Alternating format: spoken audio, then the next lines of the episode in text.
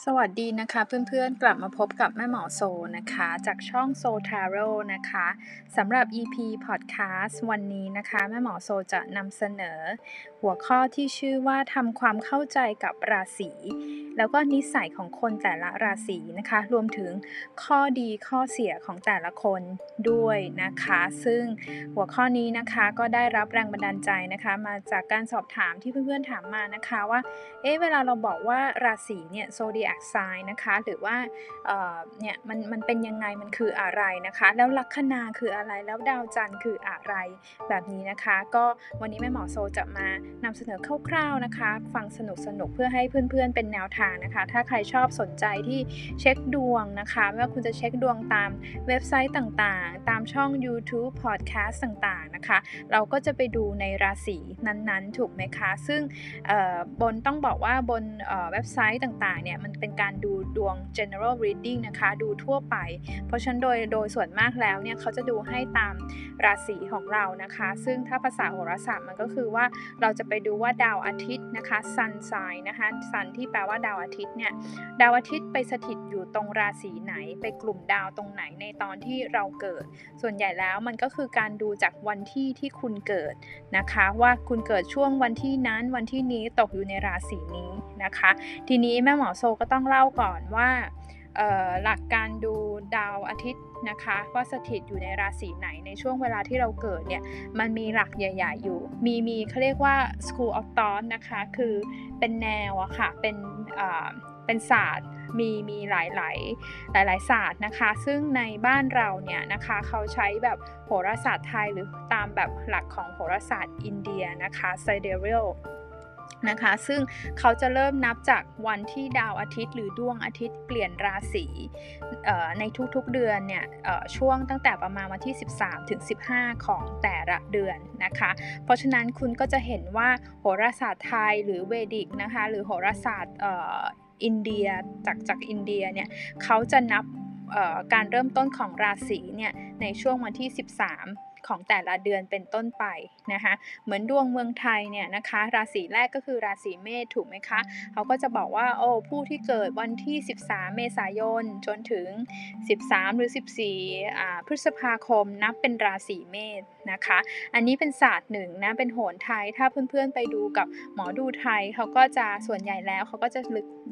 ยึดตามหลักนี้นะคะ ทีนี้มาพูดถึงโหราศาสตร์ตะวันตกบ้างนะคะเขานับดาวอาทิตย์เนี่ย คือวันที่ดวงอาทิตย์เปลี่ยนราศีเข้าสู่ราศีใหม่ ไม่เหมือน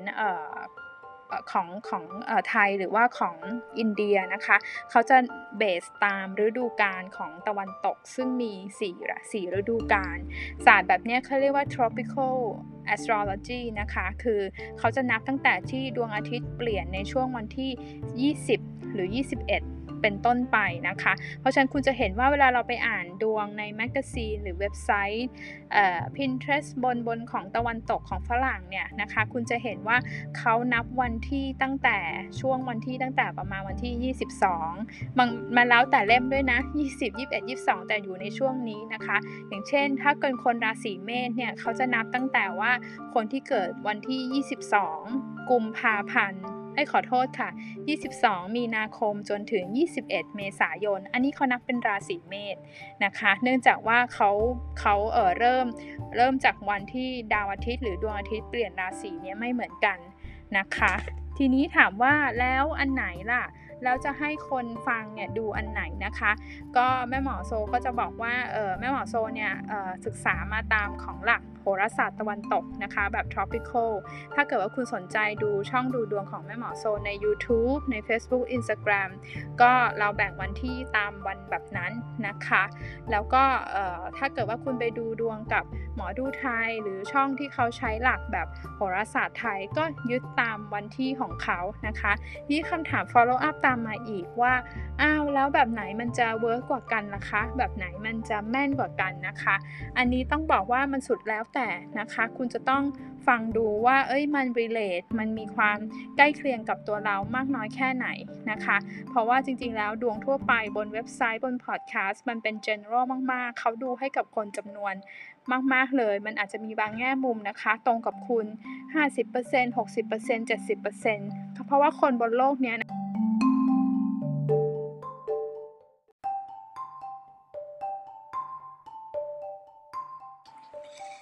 ราะว่าคนบนโลกนี้นะคะ มีจำนวนหลายล้านล้านคนเลยใช่ไหมคะ ที่เขาจะมีดาวอาทิตย์สถิตอยู่ในราศีหนึ่งหนึ่งนะคะ เพราะฉะนั้นเวลาดูบน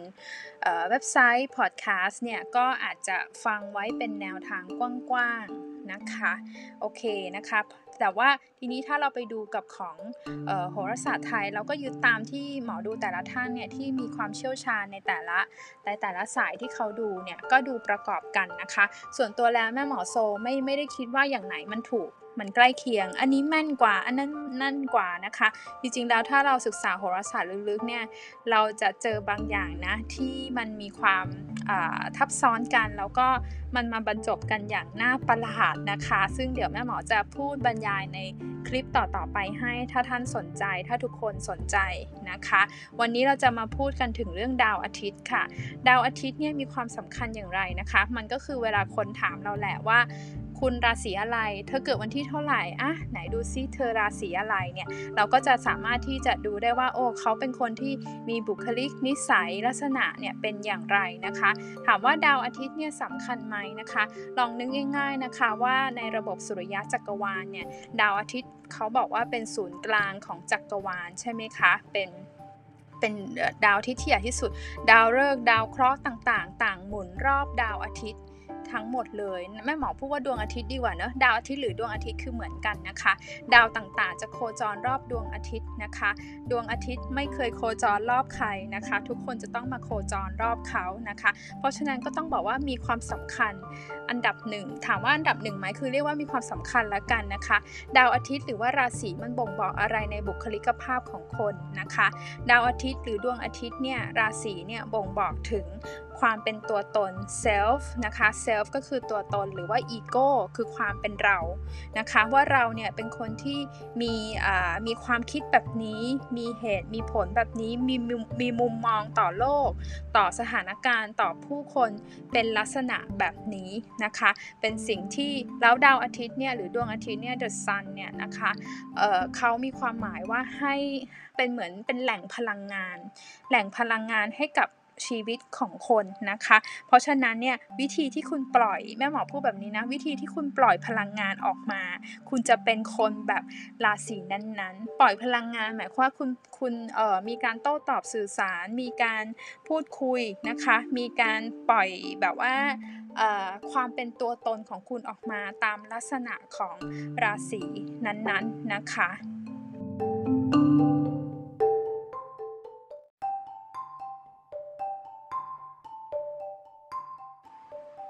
สิ่งที่จะต้องบอกให้ทราบนะคะ เกี่ยวกับดาวอาทิตย์หรือดวงอาทิตย์นะคะ หรือว่าราศีโซเดียกไซน์ของคนเนี่ยนะคะ ต้องบอกว่าจริงๆแล้วเนี่ยดาวอาทิตย์เนี่ยมันไม่ใช่ว่าถ้าเราเป็นคนราศีนี้เราต้องมีนิสัยแบบนี้ร้อยเปอร์เซ็นต์นะคะ บางทีเพื่อนๆไปอ่านนิสัยของคนแต่ละราศีแล้วคุณอาจจะมีความเห็นแย้งอยู่ในใจว่า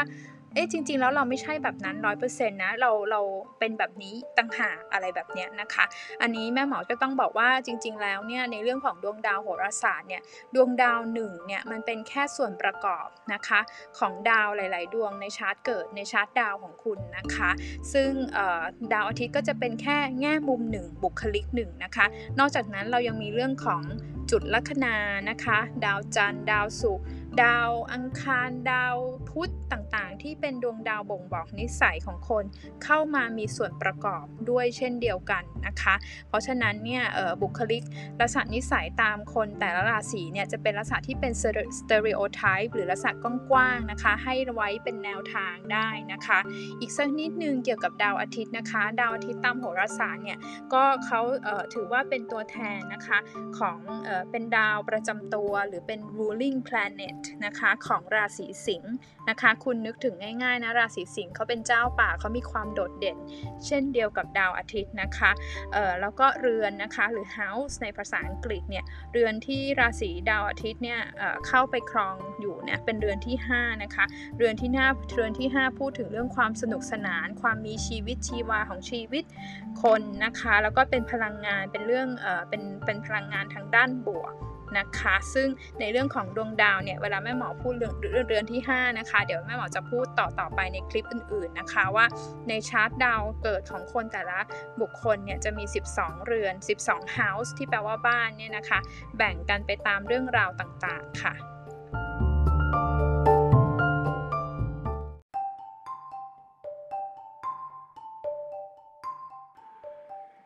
สำหรับชาวราศีกุมนะคะ หรือผู้ที่มีดาวอาทิตย์อยู่ในราศีกุมนะคะ ตามโหราศาสตร์ตะวันตกแล้วเนี่ยก็จะเป็นผู้ที่เกิดระหว่างวันที่ 22 มกราคมจนถึง 21 กุมภาพันธ์นะคะ เป็นคนราศีธาตุลมนะคะ ล้ำนำสมัยนะคะ การมีวิสัยทัศน์แบบออมองไปในโลกอนาคต futuristic ต่างๆนะคะ เป็นคนที่มีแนวคิดไอเดียล้ำๆแบบนี้นะคะเป็นผู้นำเป็นผู้ที่ชอบออะไรเรื่องที่เป็นเทคโนโลยี เรื่องนวัตกรรมต่างๆนะคะ บุคลิกนะคะดาวอาทิตย์เนี่ยกลุ่มเนี่ยเขาก็จะบอกว่าเป็นคนที่อาจจะมีแนวคิด แบบแปลกๆ แผลงๆ ไม่เหมือนใครนะคะ แต่ในขณะเดียวกันก็เป็นคนที่สนุกสนานมากนะ คืออยู่ด้วยแล้วรู้สึกสนุก อยู่ด้วยแล้วรู้สึกว่ามีเรื่องคุยนะคะ แล้วก็ได้รับไอเดีย มีโลกกระทัศน์ใหม่ ๆ จะเปิดกว้างให้กับคนที่เข้าไปคุยกับราศีกุมอยู่เสมอนะคะ เพราะคนราศีกุมเนี่ยนะคะเขาจะขึ้นชื่อว่าบางทีเนี่ย บอกว่าเป็นคนที่เหมือนคิดนอกกรอบนะคะ เวลาแม่หมอพูดถึงราศีกุมภ์ทีไรแม่หมอจะนึกถึงพวกเทคโนโลยีต่างๆ หรือพวกบริษัทเทคโนโลยี sector ต่างๆ social media อะไรแบบนี้ เนื่องจากว่ามันเป็นสัญลักษณ์ของ Aquarius นะคะสัญลักษณ์ของโหราศาสตร์นะ อันนี้ก็เป็นอีก topic หนึ่งนะคะเป็นเป็นอะไรที่แบบว่าเป็นศาสตร์ที่ล้ำลึก แบบแนวหัวก้าวหน้าอะไรประมาณแบบนี้ได้ด้วยเหมือนกันนะคะคนราศีกุมเนี่ยเขาจะสนใจนะคะ พูดคุยกับคุณส่วนใหญ่แล้วเนี่ยมันเป็นเพราะว่าท็อปิกหรือหัวข้อนั้นๆน่ะมันกระตุ้นความคิดเขากระตุ้นสมองเขานะคะเขาชอบพูดคุยในเรื่อง มันไม่เชิงว่าจะต้องเป็นปรัชญานะคะ แต่บางทีมันเป็นการแลกเปลี่ยนไอเดียอะไรต่างๆ ที่เขาทำรู้สึกว่าเอออันนี้มุมมองแบบนี้น่าสนใจ เพราะฉะนั้นมุมมองแล้วก็ทัศนคติของเขาเป็นคนที่เปิดกว้างนะคะ เขาเป็นคนที่แบบหัวเสรี liberal liberal มาก ๆ เลย เขาไม่เขาไม่มองว่าเออคนคนนึงจะต้อง คิดแบบนี้ทำแบบนี้อะไรอย่างเงี้ยทุกอย่างมันเปลี่ยนได้เป็นสัญลักษณ์ของพวกท่านลมเนี่ยเป็นแบบนี้นะคะ แล้วก็เป็นคนที่ที่ flexible มาก ๆ นะคะกฎเกณฑ์อะไร ก็เคารพกฎเกณฑ์นะแต่ถ้าจะเปลี่ยนแล้วมีเหตุผลก็ต้องเปลี่ยนเหมือนกันนะคะ